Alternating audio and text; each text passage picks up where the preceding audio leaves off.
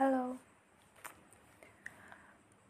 Bertemu lagi dengan Naili di sini di podcast yang aku buat semau aku sendiri. Dan sekarang tanggal 28 Desember 2021 jam 22.53. Beda satu menit dari podcast yang pernah aku buat juga untuk BPH Koor itu jam 22.52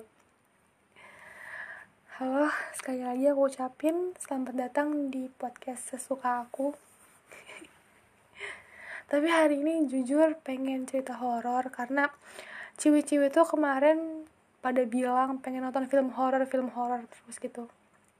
Tapi kayaknya gak bisa karena saya orangnya tipe, tipe orang yang visual film horor yang pernah aku tonton waktu aku SMP pun masih ingat sampai sekarang.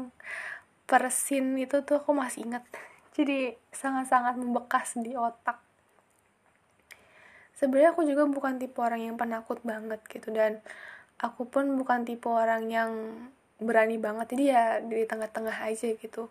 Tapi tipe orang juga yang gak nggak bisa teriak kalau misalnya lagi dalam keadaan situasi horor gitu. Jadi nggak seru aja gitu.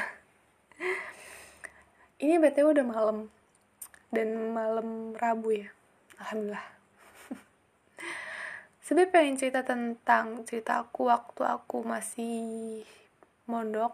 Aku pondok pesantren di salah satu uh, pondok modern di dekat rumahku di daerah Parung Bogor padahal pondoknya tuh ya dekat dari rumah cuman tak kenapa pas aku masuk sana jadi anak taksi V gitu anak intensif.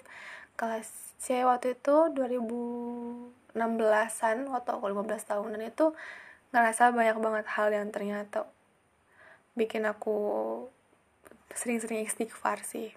Pertama karena manusianya yang kedua karena makhluk makhluk makhluk yang gak kelihatan yang gak bisa orang lihat di sana itu tiba-tiba aku kayak bisa ngelihat semuanya gitu. Dan itu bikin aku kayak ngerasa ini aku kenapa sebenarnya gitu? Ada ada hal apa kok aku bisa seperti ini? Gitu. Dan sebenarnya mungkin pada awalnya aku bukan bukan anak ini. Emang bukan anak ini kok gitu. Cuman aku merasa diriku lebih sensitif daripada orang-orang biasa. Dan itu juga mungkin jadi hal yang bikin aku ngerasa lebih peka daripada orang lain. Masalah perasaan masalah eh, hal-hal uh, yang orang-orang rasakan tuh kadang suka sampai ke aku. Itu juga mungkin karena sensitifnya aku gitu. Dari SMP mungkin aku udah kayak sering beberapa kali sering lihat kayak uh, mereka masih berbentuk abstrak nggak nggak berbentuk. Terus juga mereka tuh lebih kayak ke asap bentuknya asap terus asap hitam gitu gitu tapi pas mulai aku masuk uh, di taksi V kelas kelas waktu di pondok ya kan? Itu masih belum SMA tuh kan masih satu tahun lagi aku SMA terus di situ ngerasa kok makin jelas makin jelas semua muanya dan ada hal yang bener-bener aku bik aku ingat sampai sekarang dan itu memorable banget. Dan dalam seminggu tuh kayak kita diteror habis-habisan gitu. Ini karena kebodohan santrinya sendiri sih karena waktu itu ada satu kakak, kakak kelas yang dia itu baru pulang gitu baru habis sakit terus baru pulang lagi terus kan pondok bawa informasi baru nih lah gitu kan. Terus akhirnya kalau nggak salah waktu itu sempet gara-gara dia nonton film Oija ini juga sempat dibahas nih kemarin di grup BPH Koor nih. Eh enggak grup Demis uh, kita main Oija aja Fadilah bener-bener udah ngaco. Itu tuh nah akhirnya panggil aja misalnya si A deh. Si A ini kebetulan deket sama temanku dan kebetulan juga waktu itu kita ada uh, sempat ngobrol beberapa kali dan akhirnya juga aku kenal lah sama dia gitu. Uh, panggil aja temen aku namanya Zahara gitu. Emang nama sebenarnya si Zahara ini emang tipe orang yang cablak gitu belak belakan segala macem. Dan uh, kakak cuttingnya juga eh cutting kakak kelasnya juga sama kayak gitu hampir mirip gitu. Mereka juga saling makanya mereka dekat karena itu. Dan aku yang ngeliatin mereka interaksi tuh agak aneh agak bingung karena aku tipe orang yang diem kan. Uh, udah ngeliat kayak gitu terus akhirnya ada satu cerita di mana dia cerita gitu. Eh kemarin eh aneh habis dari apa namanya habis pulang aneh nonton film nih gitu. Nonton film apa? Nonton film apa? Gitu kan.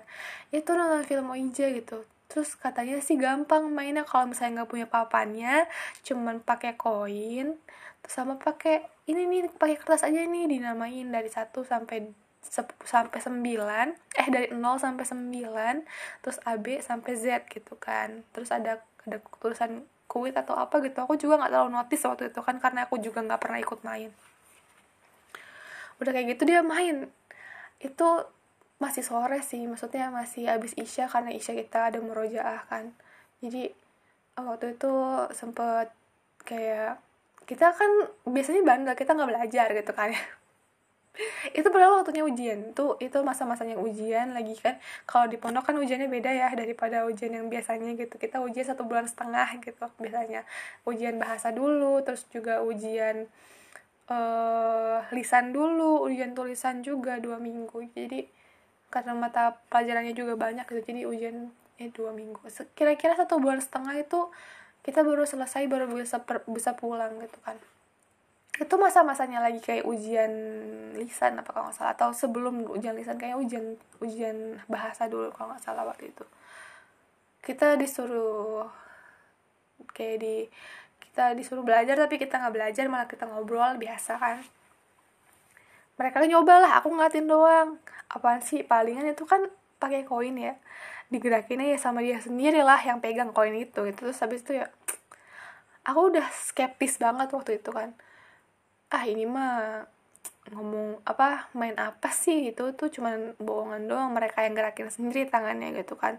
Terus uh, teman-temanku pun yang lain gitu sekelasku pada ikutan main di kelas tuh ya pagi-pagi kan di asrama pada main gitu kan akhirnya mungkin adik-adik kelas pun yang dia nggak tahu gitu tapi tiba-tiba dia main jadi kebetulan asramanya tuh untuk uh, ahwat tuh kalau nggak salah ada tiga Madinah, Egypt sama Mesir. Kalau nggak salah, eh Madinah, Egypt sama Mak bukan. Lupa deh. Madinah, Egypt sama satu lagi nggak tahu lupa namanya karena udah ini. Jadi antara uh, misalnya ABC deh antara A itu diisi sama anak-anak baru yang kelas 1 SMP. Kalau asrama yang B itu isinya asrama, uh, asrama buat um, taksi V kelasku sama di atasnya ada anak-anak lama anak kelas 2 anak kelas 3 uh, eh, satu yang C anak lama anak kelas 2 kelas 3 SMP sama anak kelas 4 5 nah gitu udah intinya kayak gitu.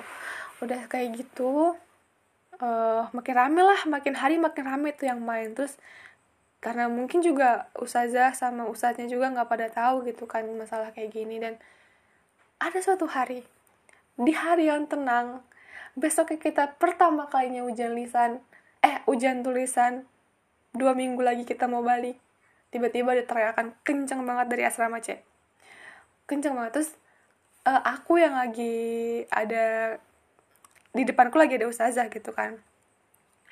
Uh, abis itu aku kan nggak ya nggak notice aja gitu ya. Kan aku tuh orangnya skeptis gitu. Terus juga orangnya dulu tuh kayak ah paling cuma bercandaan doang gitu. Tipe orang yang gak mau ngambil pusing karena udah pusing waktu itu. Ujian setengah satu setengah bulan gila. Udah kayak gitu uh, ustazahku namanya ustazah Gristi. Aku lagi belajar sama beliau nanya-nanya tentang uh, bahasa Arab segala macam kan besoknya mau belajar mau ujian gitu kan. Terus nggak lama ada teriakan. Udah udah ada teriakan ustazahnya juga biasa aja. Maksudnya nggak ada apa-apa gitu ya. Nganggapnya enteng juga. Mungkin ya lagi bercanda gitu. Terus nggak lama ada anak kelas 3 SMP dateng. Sambil nangis-nangis gitu kan. Ngobrol sama ustazah Kristi uh, pokoknya nggak terlalu jelas ngomong apa karena dia sambil sesegukan gitu. Tapi aku dulu mikirnya oh kayaknya dia belum bayaran dah gitu. Soalnya mungkin dia lagi belum ditransfer sama orang tuanya. Jadi aku mikirnya tuh positif banget waktu itu. Bener-bener nggak ada hal-hal yang bener-bener bikin aku kayak oh dia kesurupan gitu. Jadi kebetulan yang nyamperin ustazaku itu kembar perempuan namanya Feili sama Feilia yang yang datangnya tuh Feilia uh, kenapa bisa bedain? Karena muka beda, muka, muka mereka beda. Uh, jauh gitu. Maksudnya bisa aku bisa ngebedain di mana Feli mana Velia yang yang datang itu Velia oh, mungkin kayaknya dia sus ini kali ya susah untuk ngehubungin orang tuanya gitu. Karena mungkin uangnya juga belum ditransfer atau gimana. Aku mikirnya kayak gitu dulu. Eh, nggak uh, lama ya udah akhirnya usahanya balik lagi ke aku. Terus yaudah apa balik lagi ke asrama di sana udah udah mau malam gitu udah mau udah mau jaros udah mau bel. Uh, udah kayak gitu kita kita balik. Tapi makin lama teriakan tuh makin kenceng-kenceng aja nih gitu. Akhirnya pada pada berbondong-bondong kan lah ke asrama C. Aku duduk di depan rumah kiainya. Emang sengaja gitu nggak uh, ada nggak ada orang juga di sana soalnya. Jadi aku duduk di tanah gitu di bawah sama di kelas waktu itu. Larilah aku ke ini ada apa sih? Ada apa sih? Terus nggak lama jaros nggak lama bel terus kita malah bukan nanti disuruh masuk ke asrama kita malah dikumpul di lapangan di depan asrama B. Jadi di depan asrama aku tuh ada lapangan kecil lapangan kayak buat main volley kayak buat main basket buat main bulu tangkis gitu bu uh, udah di apa udah dikasih konblok juga gitu. Uh, udah kayak gitu ustaznya ustaznya marah pakai bahasa Arab ya kan aku nggak ngerti ya ngomong apa ustaznya gitu intinya apa sih gitu? Aku nggak nanya sama temen aku sama sama adik-adik kelas yang udah lama lebih lama di sana daripada aku. Apa sih itu ada apa gitu kan? Uh, itu kak gitu. Itu ukti gitu katanya uh, tadi tuh ada yang kesurupan gitu di asrama C gitu. Kebetulan asrama C tuh deket sama kamar mandi. Kamar mandi besar gitu. Jadi untuk uh, kalau misalnya asrama A itu punya kamar mandi sendiri sedangkan asrama B itu nggak ada kamar mandi cuma ada dua kamar mandi. Jadi asrama B itu kita numpang kamar mandi ke asrama C gitu karena asrama C tuh kamar mandinya banyak banget. Jadi itu buat dua asrama satu kamar mandi gitu.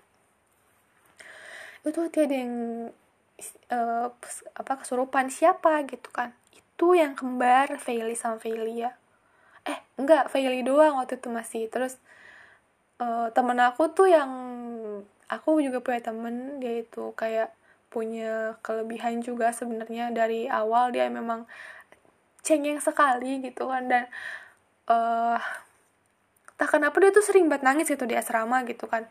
Aku juga bingung nggak dia kayak no reason gitu loh nggak punya alasan untuk nangis. Padahal kita juga nggak ada yang bikin dia jadi bikin dia nangis gitu. Kita nggak pernah bikin gara-gara juga sama dia karena dia baperan banget asli dia baperan banget.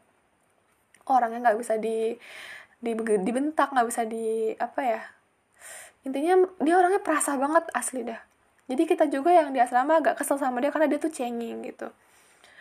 Udah kayak gitu si namanya Putri. Si Putri ini lumayan deket ke sama aku. Karena beberapa kali aku sempet kayak uh, ngeliat sesuatu dan aku minta afirmasi ke dia gitu. Dan itu ternyata deskripsinya sama. Dan aku kayak di situ kayak ngerasa bahwa aku nggak pernah selama ini aku tuh nggak ngehalu gitu. Nggak nggak ngehalu sendirian. Udah kayak gitu nggak lama si putri ini lepas lagi. Jadi kan kita dikumpulin di asrama eh di depan asrama di lapangan itu dalam keadaan jongkok kita kita duduk pakai sendal gitulah dia nangis di situ. Kenapa? Kenapa? Aku tanya gitu. Aku bener-bener nggak fokus waktu itu karena karena apa ya waktu itu? Pokoknya intinya aku bener-bener gak fokus sama semuanya dan akhirnya aku kayak aduh please deh ini cepetan gitu kan. Pengen pengen cepetan ke kamar mandi juga waktu itu soalnya. Karena udah udah malam juga itu. Serem banget ini hawanya gitu kan. Habis itu ustaz ustaznya pakai bahasa Indonesia akhirnya jadi kalian gitu kan. Yang main oija yang ngeliat main oija pokoknya yang berhubungan dengan oija kalian semua malam ini sholat tobat gitu. Kalian nggak tahu sebenarnya itu tuh semua itu tuh ya sama kayak syirik gitu menyekutukan Allah. Kalian manggil manggil kayak gitu ngapain? Dan akhirnya tuh teman kalian ada yang kayak gitu. Emang jadi penyakit aja sebenarnya pada kenapa ada kebodohan gitu di sini. Kesel juga saya soal kita hidup tanpa setan aja nggak tenang apalagi tanpa setan gitu kan. Udah kayak gitu ya udah akhirnya uh, disuruh sholat tobat semua disuruh wudhu akhirnya tapi aku kan nggak sholat tobat ya aku aja kagak main kagak apa kagak tahu juga gitu. Aku mah tenang tenang aja waktu itu. Ya Allah astagfirullah. Nah udah kayak gitu itu tuh belum belum selesai sampai situ ternyata. Dan pas kita tidur pas kita dibangunin jam 3 dalam keadaan air kamar mandi udah habis. Sebel banget. Ternyata anak kelas eh anak asrama C itu nggak ada yang bisa tidur karena Feli masih kesurupan sampai pagi sampai subuh. Fuh, wah bener-bener itu hawanya juga udah nggak enak terus udah dalam keadaan yang mengantuk dan aku tuh biasa karena kamar mandi dari eh dari asrama B ke kamar mandi itu lumayan jauh kayak mungkin dari eh uh, dari mana ya dari adab mungkin ke dari pintu masuk adab mungkin dari pintu masuk yang apa ada mungkin ke parkiran yang belakang gitu misalnya. Itu kayak gitu as kayak kayak dari situ gitu. Jadi kalian bisa bisa uh, ngira-ngira lah. Aku tuh tipe orang yang kalau misalnya belum bang belum apa ba, baru bangun tuh masih belum bangun sepenuhnya. Aku masih bisa merem dan aku bisa sambil merem aku bisa jalan sambil merem. Aku biasa kadang-kadang tuh kalau masih ngantuk aku bawa anduk pakai sendal uh, naik. Jadi ada beberapa tangga gitu buat naik gitu dari lapangannya terus uh, akhirnya ya masuk lagi ke sana gitu. Jadi aku bisa bisa merem lagi waktu aku mau menuju ke kamar mandi gitu. Entah kenapa kayak ujung mata kananku tuh ada notis gitu. Terus kataku itu apaan putih? gitu kan. Ini dalam keadaan yang gak sadar kan. Udah bayangin aja apaan sih itu lagi? Kayaknya topo gitu. Kayaknya kayaknya ini apa kayak uh, lap lap kotor gitu yang disampirin di pohon di pohon rambutan. Karena di depan rumah jadi asrama B itu di depannya rumah kiainya depan kiai depan rumah kiai itu banyak pohon pohon-pohon rambutan di sana.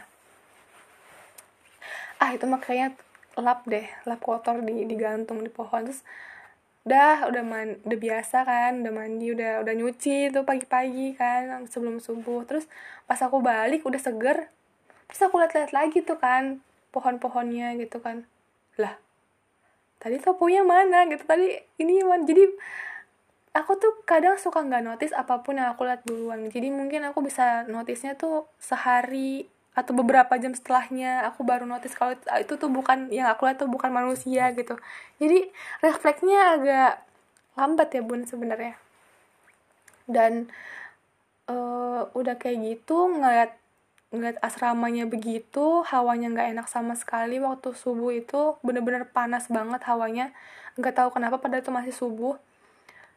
Dan aku udah ngeliat mobil tuh terparkir terparkir di depan asrama C asrama C ya karena de, luas apa uh, halaman asramanya luas banget jadi itu bisa diparkir mobil di sana. Udah kayak gitu ternyata yang datang orang tuanya Feli sama Felia dan gak lama setelah subuh kayaknya Feli sama Felinya dibawa pulang. Karena Felinya juga ternyata kesurupan juga. Pokoknya di asrama C itu ada empat atau lima kamar dan semuanya itu masing-masing satu atau masing-masing berapa gitu. Dari masing-masing kamar tuh ada yang kesurupan gitu. Jadi nggak cuman awal dari Faili terus akhirnya nyebar ke mana-mana. Nah udah kayak gitu udah kayak biasa lagi kan karena itu hari Sabtu hari pertama ujian kita harus fokus. Tapi udah bener-bener dalam keadaan yang linglung kita tuh benar linglung karena kita nggak tidur gitu kurang tidur proper nggak nggak proper juga tidurnya. Terus juga karena udah bete nggak kebagian air pagi-pagi. Terus kayak intinya moodnya udah jelek banget deh hari itu. Nggak tahu kenapa. Udah malah deg-degan kan takut kesurupan juga gitu. Dan yaudah akhirnya ujian pun juga dimulai gitu kayak biasa lagi. Ada beberapa anak memang yang sengaja di, tidak diikutkan ujiannya gitu. Mereka harus uh, nyusul nanti ada susulan. Udah kayak gitu udah kayak biasa lagi sampai zuhur kita udah biasa makan segala macem. Udah kayak gitu jadi kalau misalnya ujian itu kita punya waktu tidur di siang hari satu jam.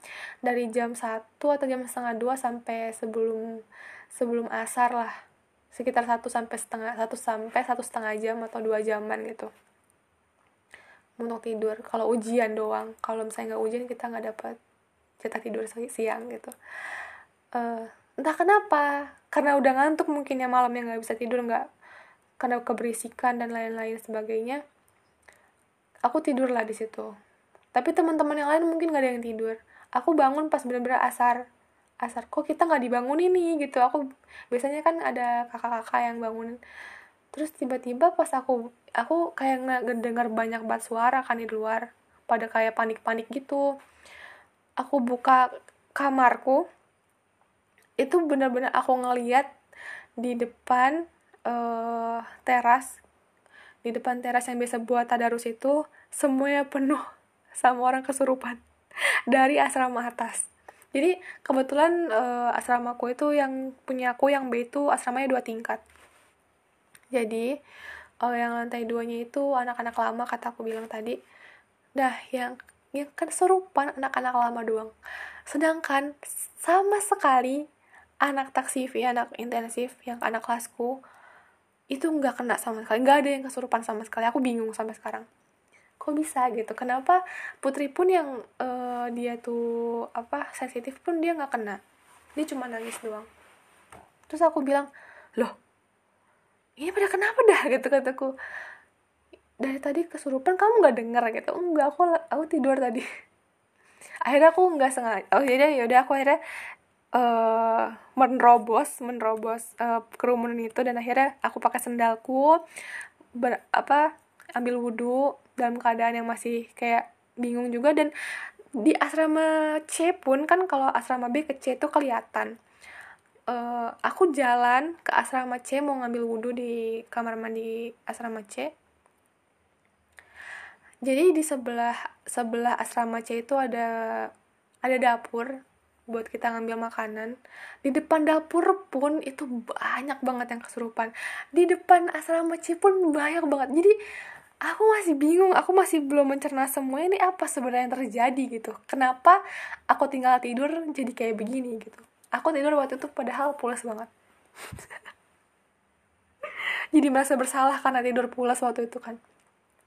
Udah kayak gitu uh, aku jalan pura-pura. Ya Allah aku sambil kayak nyebut sambil kayak zikir. Pokoknya astagfirullahaladzim. Pokoknya sampai sampai mau ke arah ke kamar mandinya.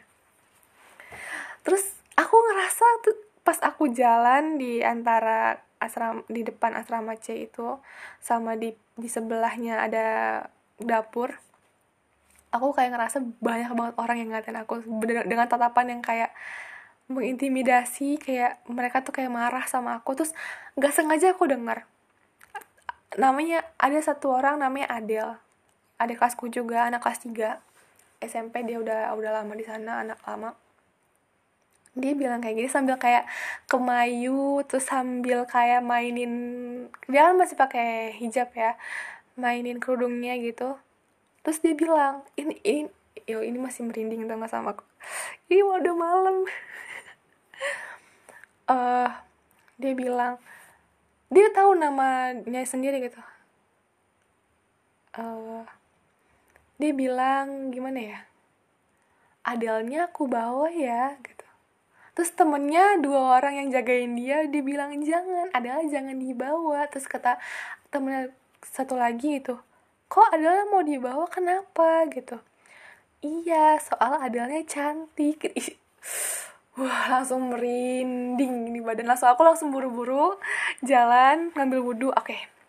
abaikan semuanya abaikan abaikan abaikan. Terus pas aku balik juga dia kayak ngerasa aku kayak ngerasa diliatin sama si Adel ini gitu yang bukan Adel uh, udah akhirnya aku selamat di situ. Aku ngambil sajadah mukena akhirnya aku sholat akhirnya di situ juga di masjid dia ada doa bersama juga dia ada zikir bersama juga waktu itu doain juga sama kiainya di sana. Dan uh, akhirnya tidak menghasilkan apa-apa tidak membuahkan hasil apa-apa dan ya udah gitu. Akhirnya mereka kayak aku nggak tahu penyelesaiannya kayak gimana cuman ini bener-bener kayak parah gitu sampai dia mau dibawa gitu dan Adel itu katanya dia tuh nggak cuman kemasukan satu aja nggak cuman kemasukan satu makhluk cuman dia uh, kemasukan hampir 10 kalau nggak salah makhluk dalam satu badannya dia gitu. Memang Adel nih tadi yang dibilang cantik memang dia cantik dia putih gitu cantik. Jadi aku masih suka merinding sampai sekarang kalau misalnya ngedenger uh, apa ingat cerita itu lagi karena adilnya aku bawa ya itu kayak masih ter terngiang-ngiang di otak aku bener-bener kayak masih terputar dengan baik itu di otak aku. Dan udah kayak gitu sehari kan hari hari Sabtu itu ya kan ternyata hari Minggunya itu kalau nggak salah Feli sama Feli balik. Tapi si Feli itu masih kayak gitu maksudnya masih masih suka kesurupan dan akhirnya aku waktu itu masih belum dapat kelas pagi kan. Kelasku di jam kedua jam pertama masih aku kosong. Aku aku uh, sama temen-temenku yang lain kan masih pada nunggu. Akhirnya kita belajar lagi sambil mondar mandir sambil apa apa tapi aku ngeliat uh, si Feli ini didekep uh, dipeluk sama ustazahnya sama sama wali kelasnya. Dan lagi diomel-omelin sama ustaz sama satu ustaz gitu. Jadi mungkin uh, kamu tuh harus ngelawan kayak gini gini gini gitu. Jadi dia kayaknya mungkin masih lemah gitu kan dalam keadaan yang lemah. Jadi dia kayak masih belum bisa mengendalikan dirinya sendiri sebenarnya. Ini kejadian bener-bener random nggak tahu kenapa. Aku juga bingung gitu. Dan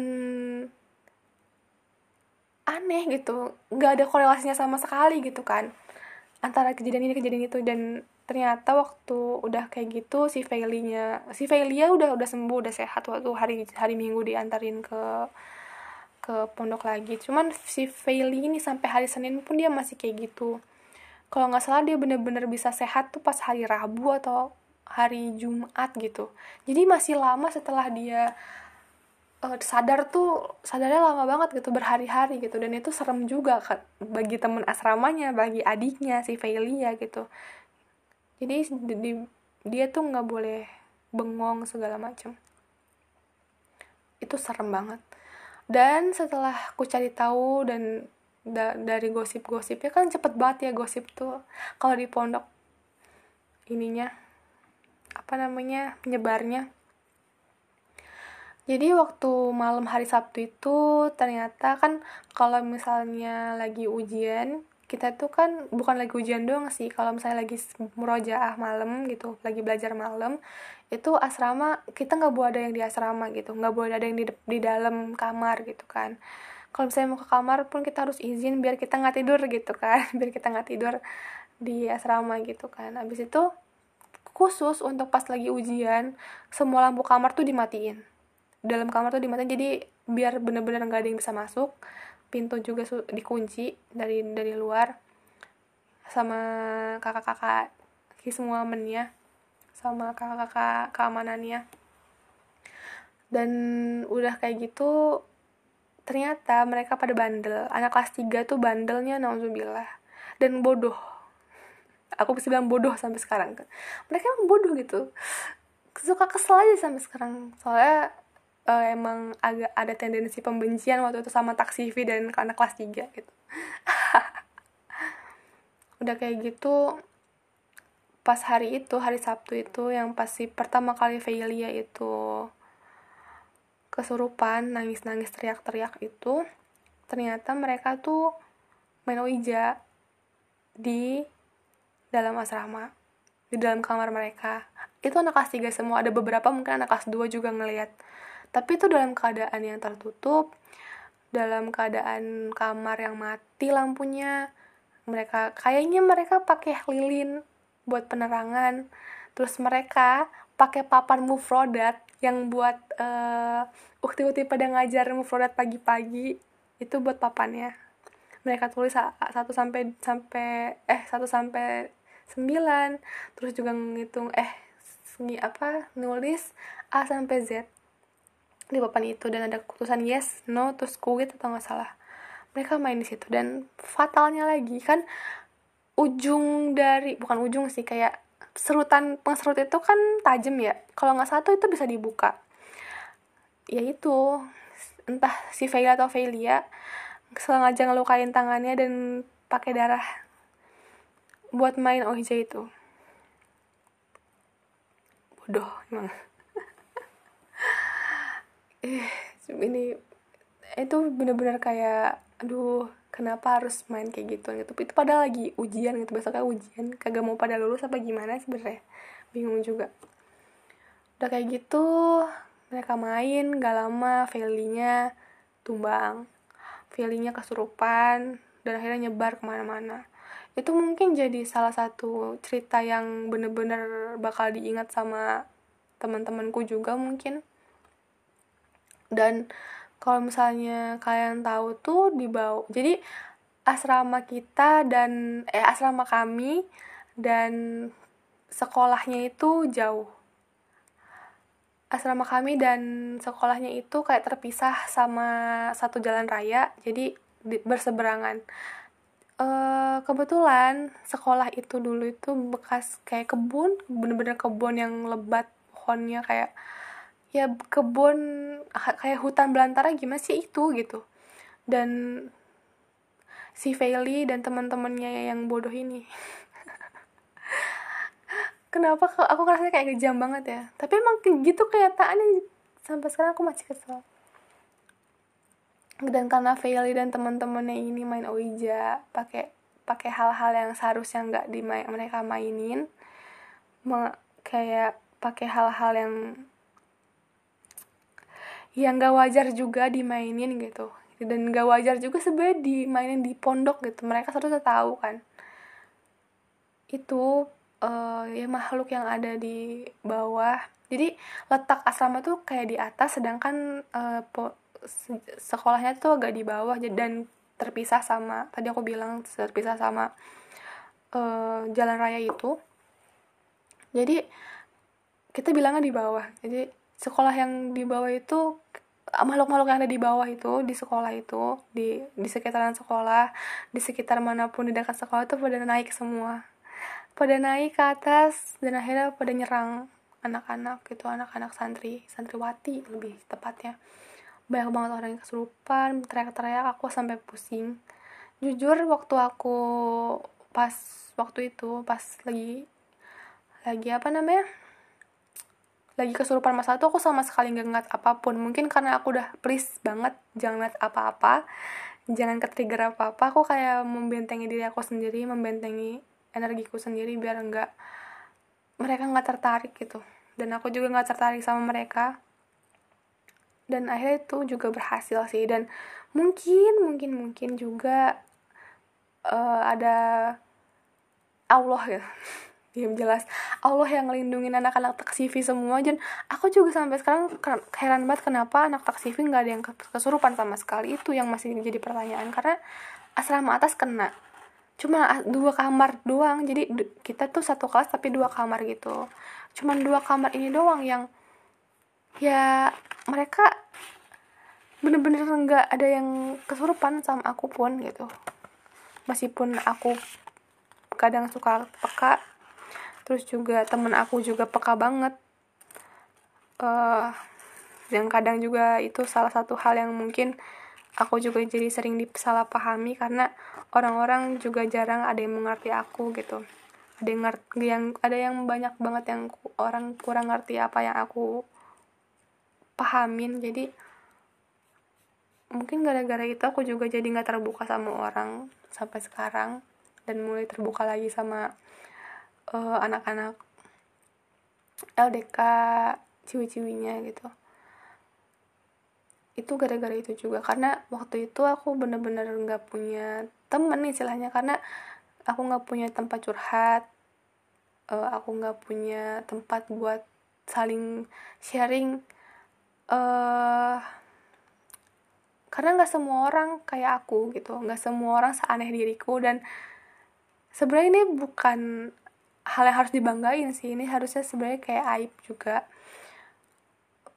Tapi aku pengen berbagi sama kalian mungkin karena ternyata dunia yang kita apa ya dunia yang kalian kenal mungkin nggak se masih masih seluas itu gitu. Masih ada banyak banget hal yang nggak kalian tahu gitu. Jadi sopan saat di tempat-tempat baru terus juga uh, mungkin bisa lebih menghargai apa yang nggak bisa kalian lihat gitu. Karena kita kadang orang yang nggak bisa yang nggak bisa lihat itu merepotkan orang yang bisa lihat gitu. Sebenarnya aku juga sekarang alhamdulillahnya nggak terlalu intens kayak dulu nggak sejelas-jelas dulu juga. Itu me membuat aku kayak ngerasa bersyukur sekali gitu. Dan